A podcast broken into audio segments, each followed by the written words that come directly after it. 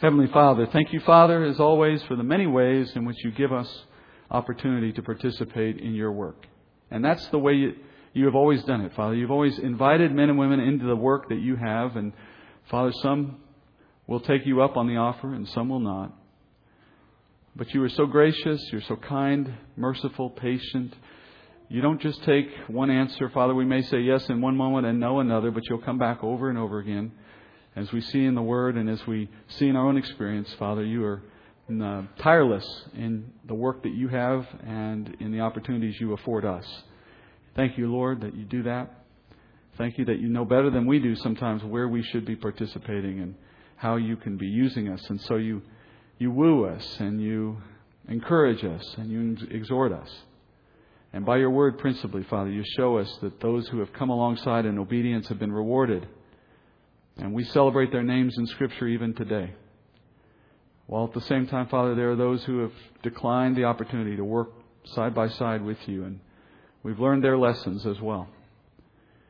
Father, in Judges, we see both today, and I pray, Lord, you would convict us as we read the Scriptures, as we hear the teaching, that you would convict each of us and how we can do more to serve you.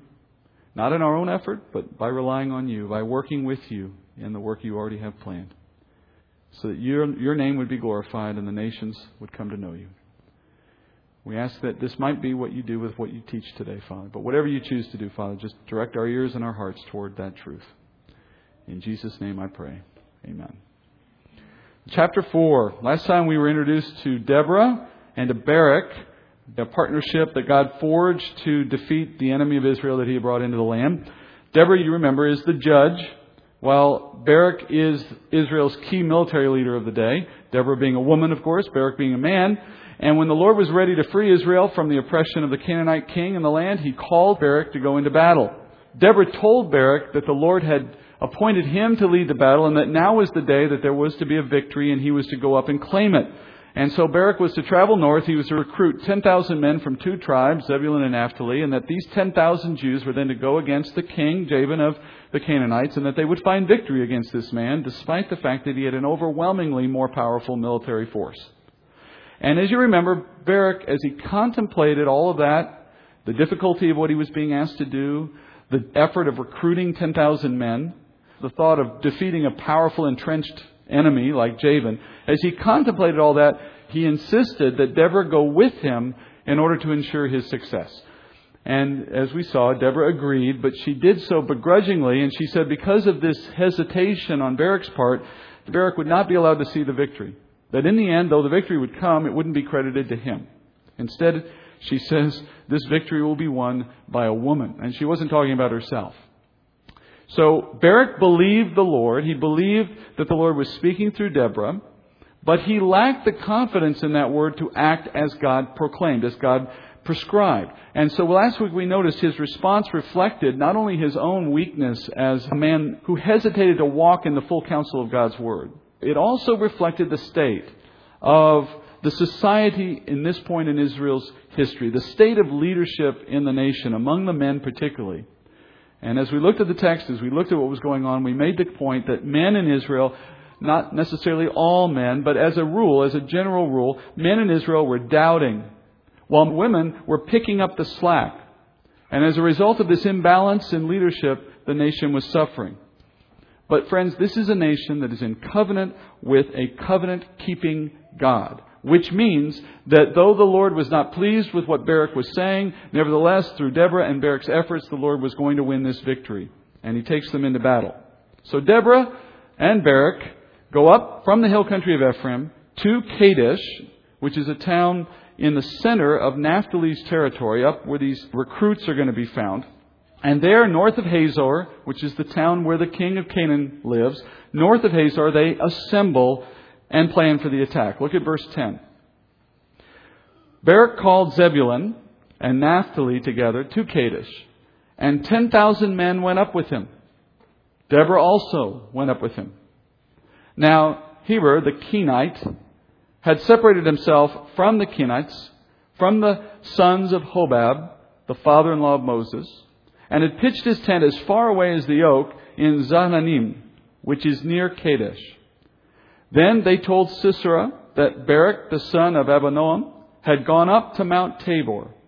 Sisera called together all his chariots, 900 iron chariots, and all the people who were with him, from Harosheth Hagoyim to the river Kishon.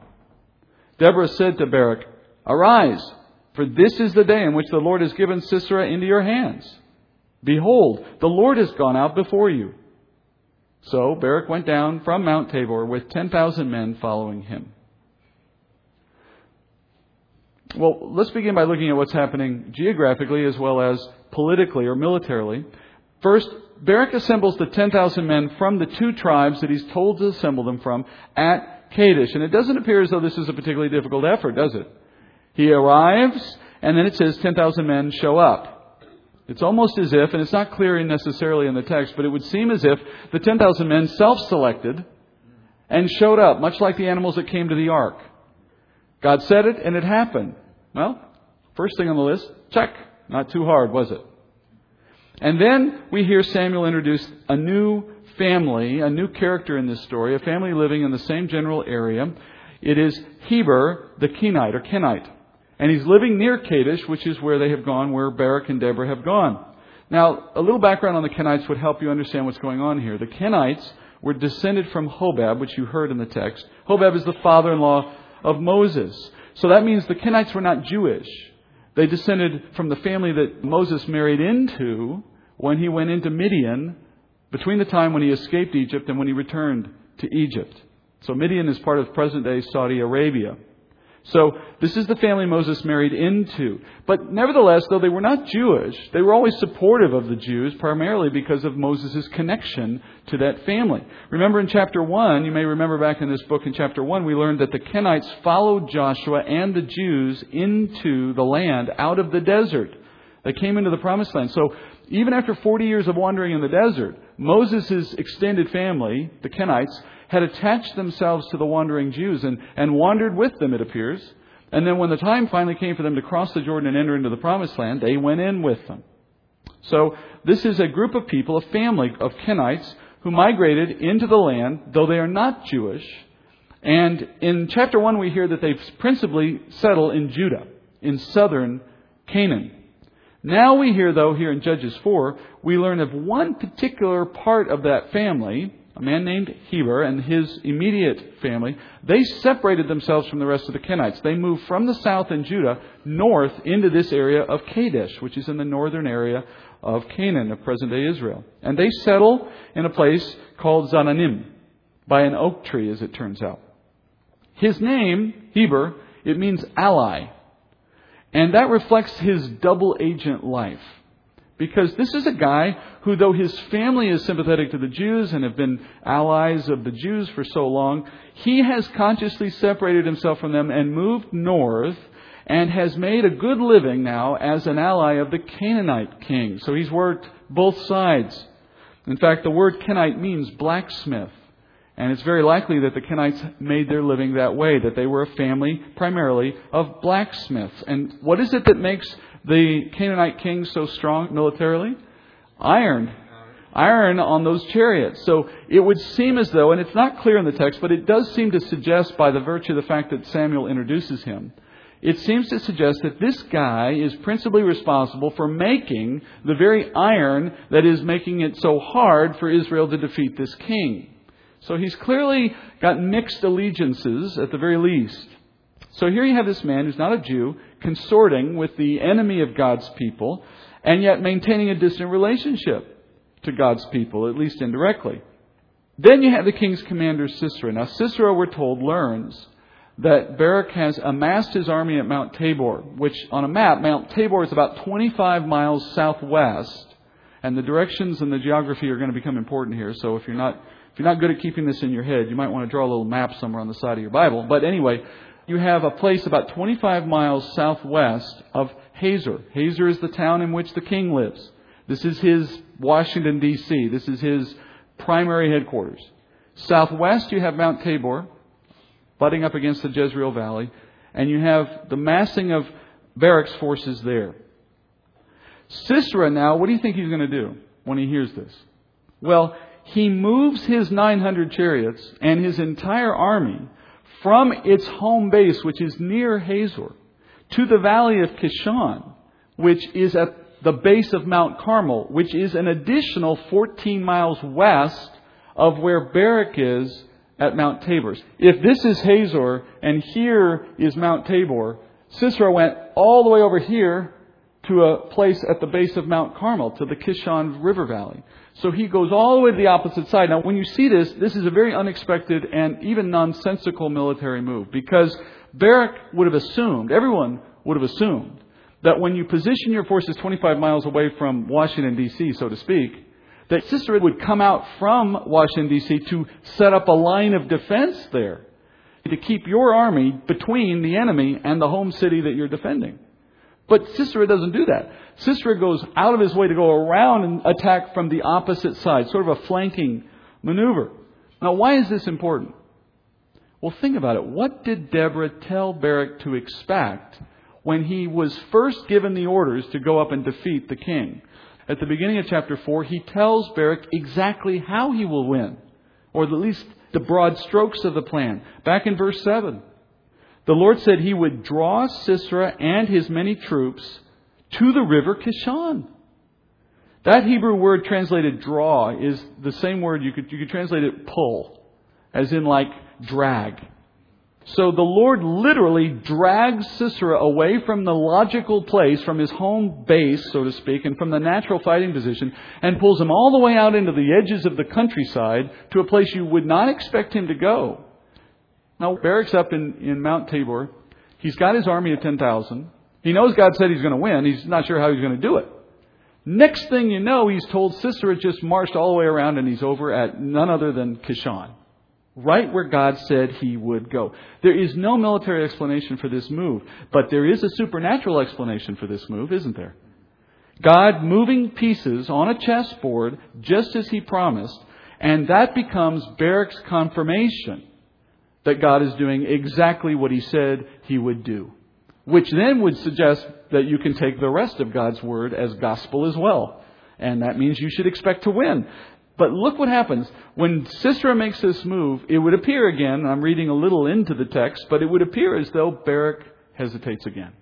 I say that because in verse 14, you see Deborah having to command Barak to get up and prosecute the attack at this point.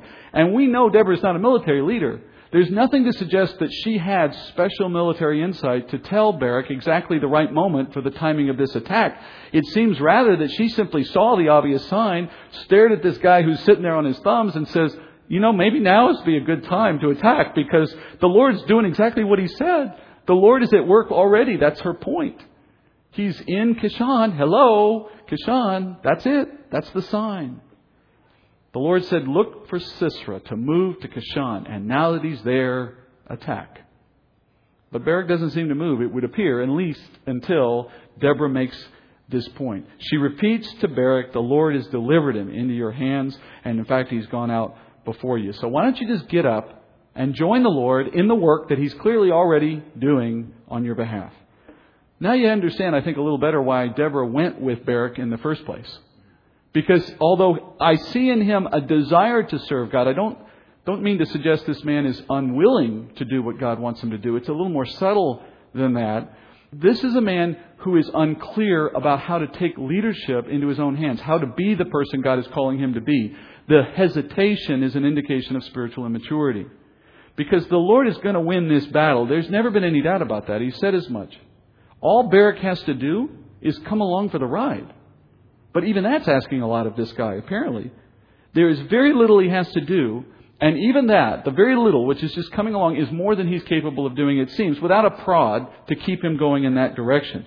At best, he's just there to witness God win the battle, and he can't muster enough courage to be a witness.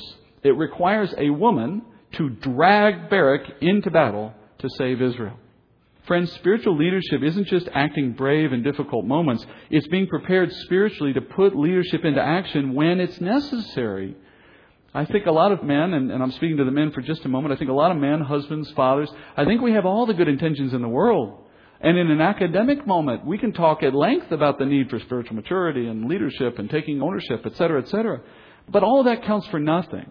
If, when God shows us the timing and makes clear the need, we sit and we say, well, how do I know it's now? How do I know it's me? Maybe I should just wait a little longer. Maybe somebody else should do it. Husbands and fathers are called by God to serve as spiritual leaders in their homes. We covered this, as you remember, last week. But a lot of guys assume that calling means taking dramatic life or death action when necessary to protect the family. They, they, they sort of put it in these stark terms. You know, that's what spiritual leadership looks like. It's the kind of attitude that says, I'll take a bullet for my wife. They imagine the scenario when the robber comes in in the middle of the night and they're going to stand in front of their wife and their kids and they're going to die for their kids. And that's spiritually being a leader and taking the slings and arrows, so to speak. But friends, for any man who thinks like that, that's fine. I'm glad you're willing to do that. But do you pick up your own underwear? Do you do the dishes when, when she asks you to? In other words, if you're prepared to take the big roles and imagine scenarios that are so important, but you're not willing to do it in the everyday sense, then you're in a way, you're, you're kind of like Barak. You need that woman to drag you into the moment when you should have been there before she was. And you're doing it in a way that, that, as I like to say, sucks energy and spiritual power from the woman because you're not willing to, to sort of bring it out of yourself. A man won't be prepared, in my opinion, to take the role of leader as God intended unless they are thinking and preparing for that role in an everyday way. Because the big things, you know, the taking the bullet for your wife thing, that may never happen. Hopefully. The things that happen every day, though, are the things in which spiritual maturity is really important and really comes to bear. You can't expect to live selfish, self-centered lives for years as a man and ignore God's word or hesitate to follow in the Spirit and make that a pattern in your life. And then assume that when the spiritual crisis shows up, suddenly you'll break out of that pattern and you'll be well equipped to just handle whatever comes. If that's how you're living, that doesn't work that way. I've never seen it work that way. Know, when your teenagers rebel against authority, you're suddenly going to be the spiritual leader that can take control of that situation and put them on the straight and narrow when you weren't doing it when they were three, five, ten, or whatever. I don't think it works that way. Or when your marriage gets rocky, or when your health fails. In other words, when stresses show up in the life of a family, that husband had better be someone who has been practicing listening to God and applying what they learn on a regular basis because you can't snap into that way of thought in the middle of a crisis. In fact, crises are such that they test your ability to even do the normal things healthy, much less step up to the big things. When anything puts a stress on a family, where will you turn? Barak and the other men of Israel, as Samuel has made clear by the way he's constructed this whole chapter, they were not, as a rule, practicing listening to the Lord and obeying. So that even when a strong word came with clear signs that were fulfilled in their very presence, they could not muster the courage to see it for what it was and take a step of action. Yet God, in mercy, sent a woman who would save the day by compensating for that weakness, which is at least a slight bit of encouragement to, the, to any of us in here who may be feeling like, well, you know, I kind of haven't done what, what I'm hearing I should have done. Okay, well, the past is the past. God's hopefully sent you a woman who will help you get back on your feet. But now's the time to stop leaning against her and to start leading her, leading in the family in the right way. But in Barak's case, God is going to send yet another woman to save the day because of his continued hesitation to take matters into his own hands and because of what he proclaimed back at the beginning. So Barak is going to have another woman win this battle. But before that moment, we still need to see Barak do his part in doing what God has called him to do. So that begins in verse 15. The Lord routed Sisera and all his chariots and his army with the edge of the sword before Barak. And Sisera alighted from his chariot and fled away on foot. But Barak pursued the chariots and the army as far as Harosheth Hagoyim, and all the army of Sisera fell by the edge of the sword. Not even one was left. Now Sisera fled away on foot to the tent of Jael, the wife of Heber the Kenite, for there was peace between Jabin the king of Hazor and the house of Heber the Kenite. So just as God said, Israel routs this army. Now, notice Samuel is careful here to emphasize how that battle was won. He says, The Lord wins this battle. Barak was not the cause of the outcome, though the Lord used him, of course, and his men as well, which he assembled for the fight. But it was the Lord who secured the victory. Still, let's give credit to where credit is due. What do we give Barak credit for here? Well, I think at the very least you give him credit for entering into the battle. I mean, we have to at least acknowledge that much. That's not trivial. Going to war is never easy. Putting your life on the line in that way is not a small thing. Yes, yeah, so you have to get credit for that. But Deborah had to encourage him, so we remember that it was not all his own doing. But in the end, he takes his troops into battle, and he goes up against a much better equipped army, one that he probably should have no business thinking he would win, except that God would bring that outcome. What would give Barak reason to take such a risk? At the end of it all, for all we've said about this man, why did he go into battle? Why would he dare attack an army that on paper was undefeatable with what he was bringing into the battle? Well, the answer is faith, and that may seem counter to what you would expect given all that we've said about this man and all the nasty things I may have implied about him. But at the end of it all, Barak's faith brought him into that battle. And the faith here is specific to the Word of God. He heard the prophecy of Deborah that said you would go in and you would win. He had the sign. Then Deborah pointed out its fulfillment. And then he rose up and he entered into battle. The fact that he needed prodding does not by itself diminish the reality that at the end of it all, he went into battle out of faith. In fact, in Hebrews chapter 11, verse 32, his name appears in the hall of faith as an example of one who lived in faith. So remember that as you consider Barak. But it was his lack of confidence in leading God's people that caused his hesitation. And that's the danger, as we've said, when men fail to accept their God given role as spiritual leaders. It's like a muscle that you either use or it atrophies. And in his case, he was not accustomed to using it, and it took the efforts of Deborah to keep him in the game. Thankfully, he had a woman to help keep him going, like many husbands and fathers have the blessing of the same. So we aren't told now how Barak won. Despite the fact that God did it, you still would like to know how did God do it? How was he able to defeat an army with 900 chariots? You end up finding that out in chapter 5. So we will wait till chapter 5 to get the answer on how he won the battle. Don't want to get ahead of the scriptures, right? Meanwhile, this victory is incomplete because Sisera, the commander of the other army, has escaped. He, he jumps off his chariot when it becomes clear to him that he's going to lose, and he runs away.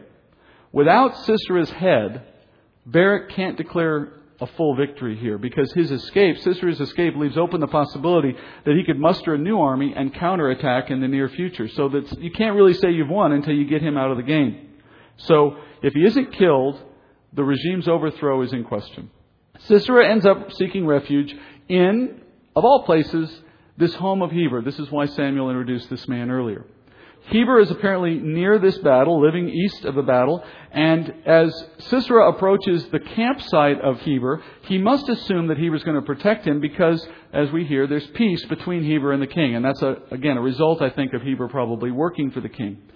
When he comes into the camp, he first approaches the tent of Heber's wife, Jael. Now, that's a huge error on Sisera's part. He must have counted Heber as being sympathetic with Canaanites, which is obviously the truth because Heber was helping. But the mistake Sisera made was in assuming that Heber's wife felt the same way. She doesn't. She feels very differently about Canaanites. Look at verse 18. Jael went out to meet Sisera and said to him, Turn aside, my master. Turn aside to me. Do not be afraid. And he turned aside to her into the tent. And she covered him with a rug. He said to her, Please give me a little water to drink, for I'm thirsty. So she opened a bottle of milk and gave him a drink. Then she covered him. He said to her, Stand in the doorway of the tent, and it shall be, if anyone comes and inquires of you and says, Is there anyone here? Then you shall say no. But Jael, Heber's wife, took a tent peg and seized a hammer in her hand and went secretly to him and drove the peg into his temple, and it went through into the ground for he was sound asleep and exhausted. So he died. And behold, as Barak pursued Sisera, Jael came out to meet him and said to him, Come, and I will show you the man whom you are seeking. And he entered with her, and behold, Sisera was lying dead with a tent peg in his temple. It's just a great book, isn't it? Some of you are disagreeing, but I like that. So. You know, it's funny though, they don't typically use this story as fodder for the children's Sunday school stories. I, I, I've never understood that. It seems like there'd be great pictures for this one, but alright.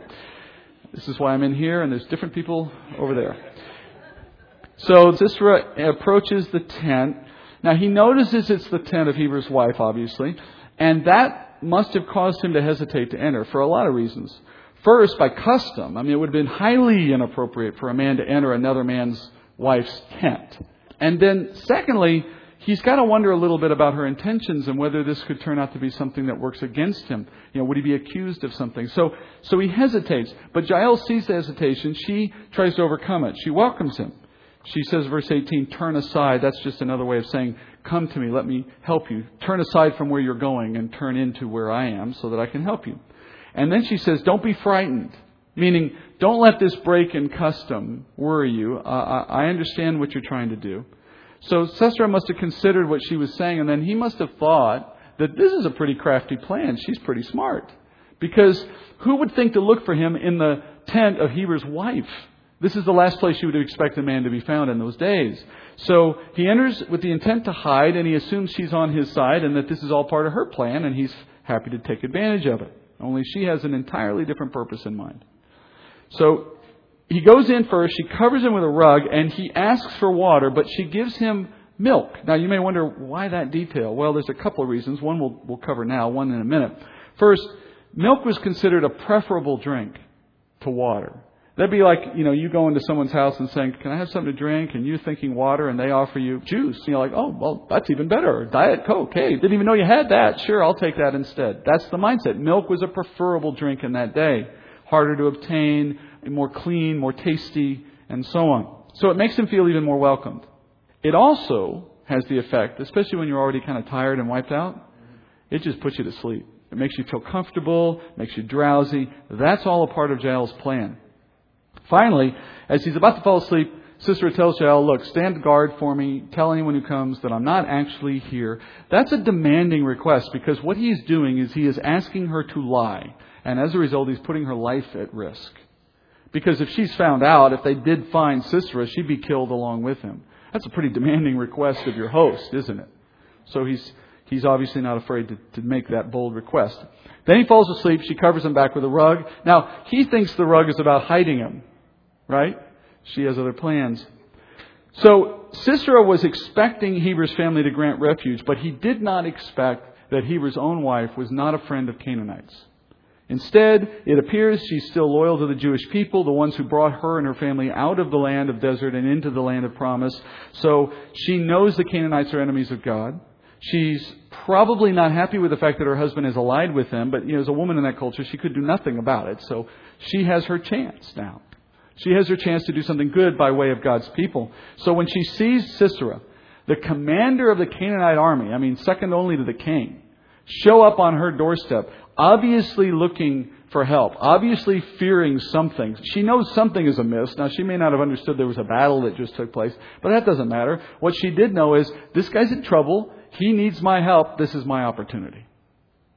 So, with her quick thinking, she gains the opportunity to defeat the enemy. He falls asleep, and as the story goes, and the best part of it, of course, she comes back with a mallet and this wooden tent peg. She comes silently. She knows somewhere in the rug this is about where his head is, and she just goes whack and she's pretty strong, you notice, because it goes all the way into the ground. This is a woman who was not hesitating. This is a woman who knew exactly what she wanted, and she put her whole body weight into it. She probably even got a couple of swings going, and then. I mean, this detail is not just gratuitous, it's important. It, it demonstrates confidence, strength, intent, purpose. No hesitation by this woman. She puts an end to him. Verse 21 says it drove all the way into the ground. Sisera never knew what hit him. He was so exhausted, he was dead tired. He was out before his head hit the pillow. I can go on. Thank you. That's what I was looking for. Samuel has constructed the details of the story. Now, he didn't manufacture it, but he, you know, like any author, you can tell a story with a certain angle. And he's been very careful to tell the story of chapter 4 with a certain a certain point in mind. And the point is the one we've been hitting on all along the, the weakness of the men in the culture and the way that had come to undermine the spiritual strength of his people. And conversely, the need for women to take charge and to be strong as a result of the gap that had been created by the men. That's the theme, that's the point, and all its ramifications. But look at the imagery of this moment and how it reinforces that point. You have Sisera, a mighty warrior wrapped in a rug like a baby, sleeping with a tummy full of milk. This impotent, helpless man who is ostensibly the leader of a great army. And who's calling the shots? If you go back and you look at the story, with each step and each turn, it's the woman.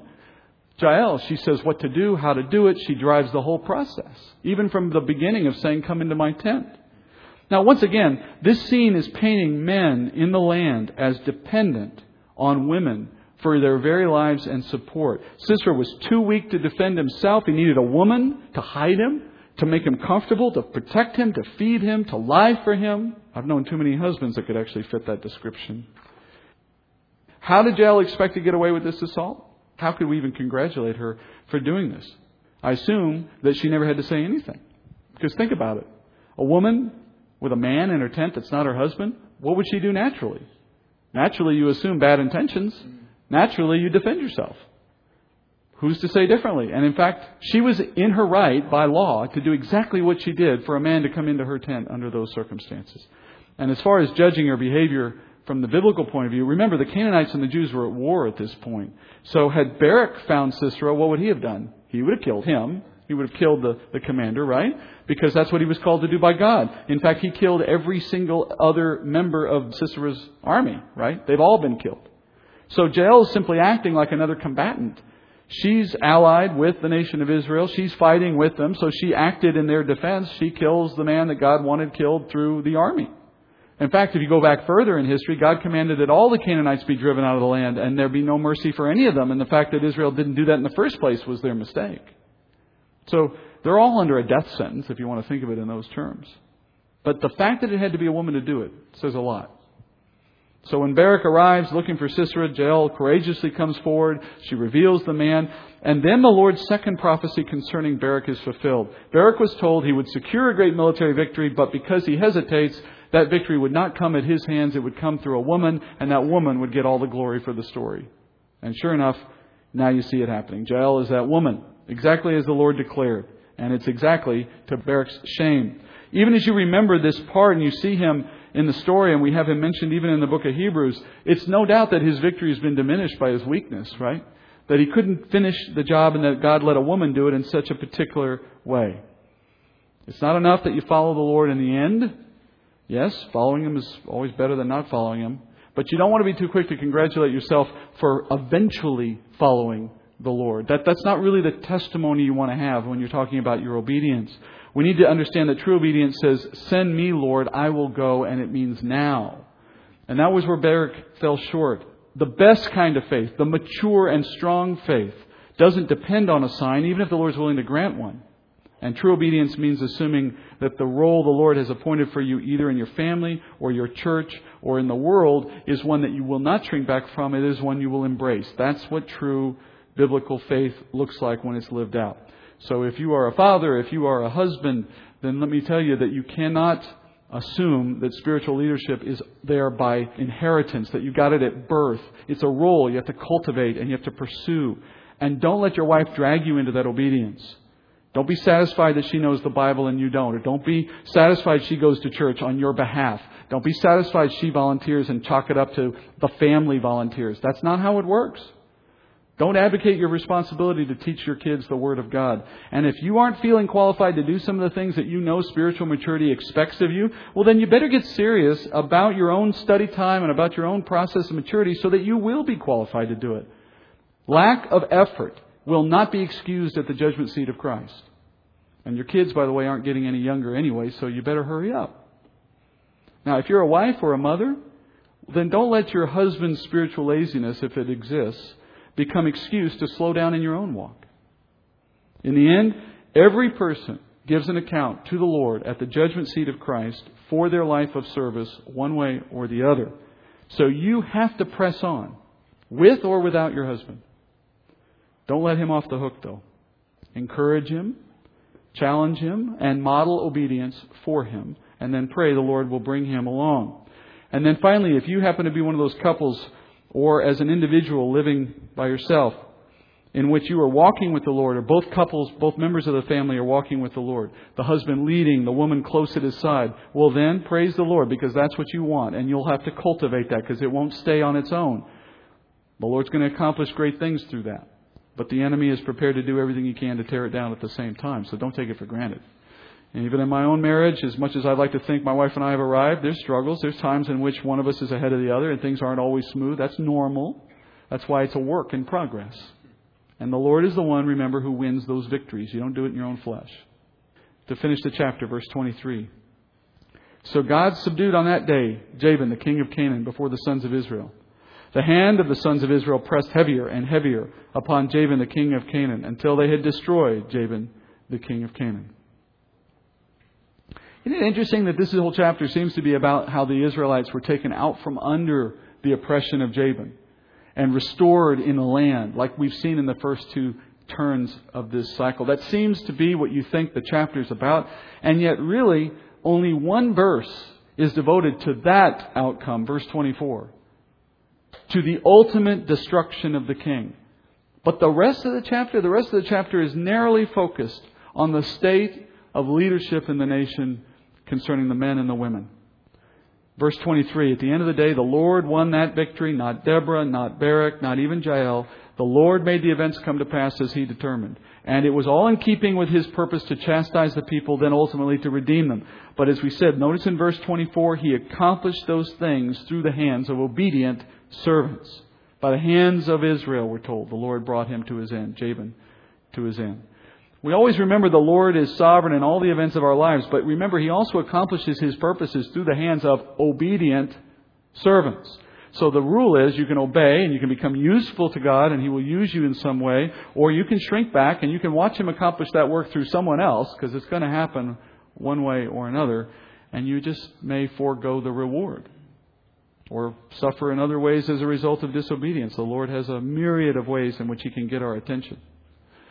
But more than anything, notice in chapter 4 that the effect of a culture or a community or a church or a family in which you have a disproportionate degree of leadership burden falling on the women instead of where it belongs on the men will contribute to the kind of spiritual weakness throughout that brings suffering. We don't want that for our families. We don't want that for our church. We don't want that for our community. It doesn't require that the women change anything. It requires that the men step up. Let's go to Lord in prayer. Dear Father, thank you, Lord, for a reminder of what you've done in this time of history in Israel's past, but uh, Father, also what you do in the lives of men and women throughout history. Thank you, Father, for Barak and his example. As a man, Father, I can see myself in him at times. I know what's right. I've seen the, the Word of God, and yet, Father, I hesitate. Thank you, Father, for a wife that will prompt my obedience. Father, I can also thank you for Deborah, for a woman who is intelligent and bold, or a woman like Jael who is courageous and decisive. We thank you, Father, that you do not simply equip one or the other in humanity with, with these traits, but that women and men share them equally. But Father, in your economy, you've also made clear that you have put the burden on men to take control of, of the spiritual growth and life in a family and to be those who would model it and to live it out, to sacrifice for the family, to be um, models as Christ was for the church of those who would give themselves up for the family and who would contend with the enemy on their behalf. Things work, Father, when we follow your word. I pray that would be the way we approach our lives. And, Father, for those who are feeling ill equipped or weak or just unable to begin or confused about how, Father, I pray you would clarify that. Bring clarity, bring certainty, bring courage, bring wisdom so that we would not hesitate. And then as we make those changes in our life, Father, I pray that it would have a magnificent effect, not only in the individual's life, but in their family, but in our church as a whole, that there would be such great fruit from it. It would encourage more of the same. Let us be a model to one another in that way and encourage one another. I ask for these things, Father, in Jesus' name. Amen.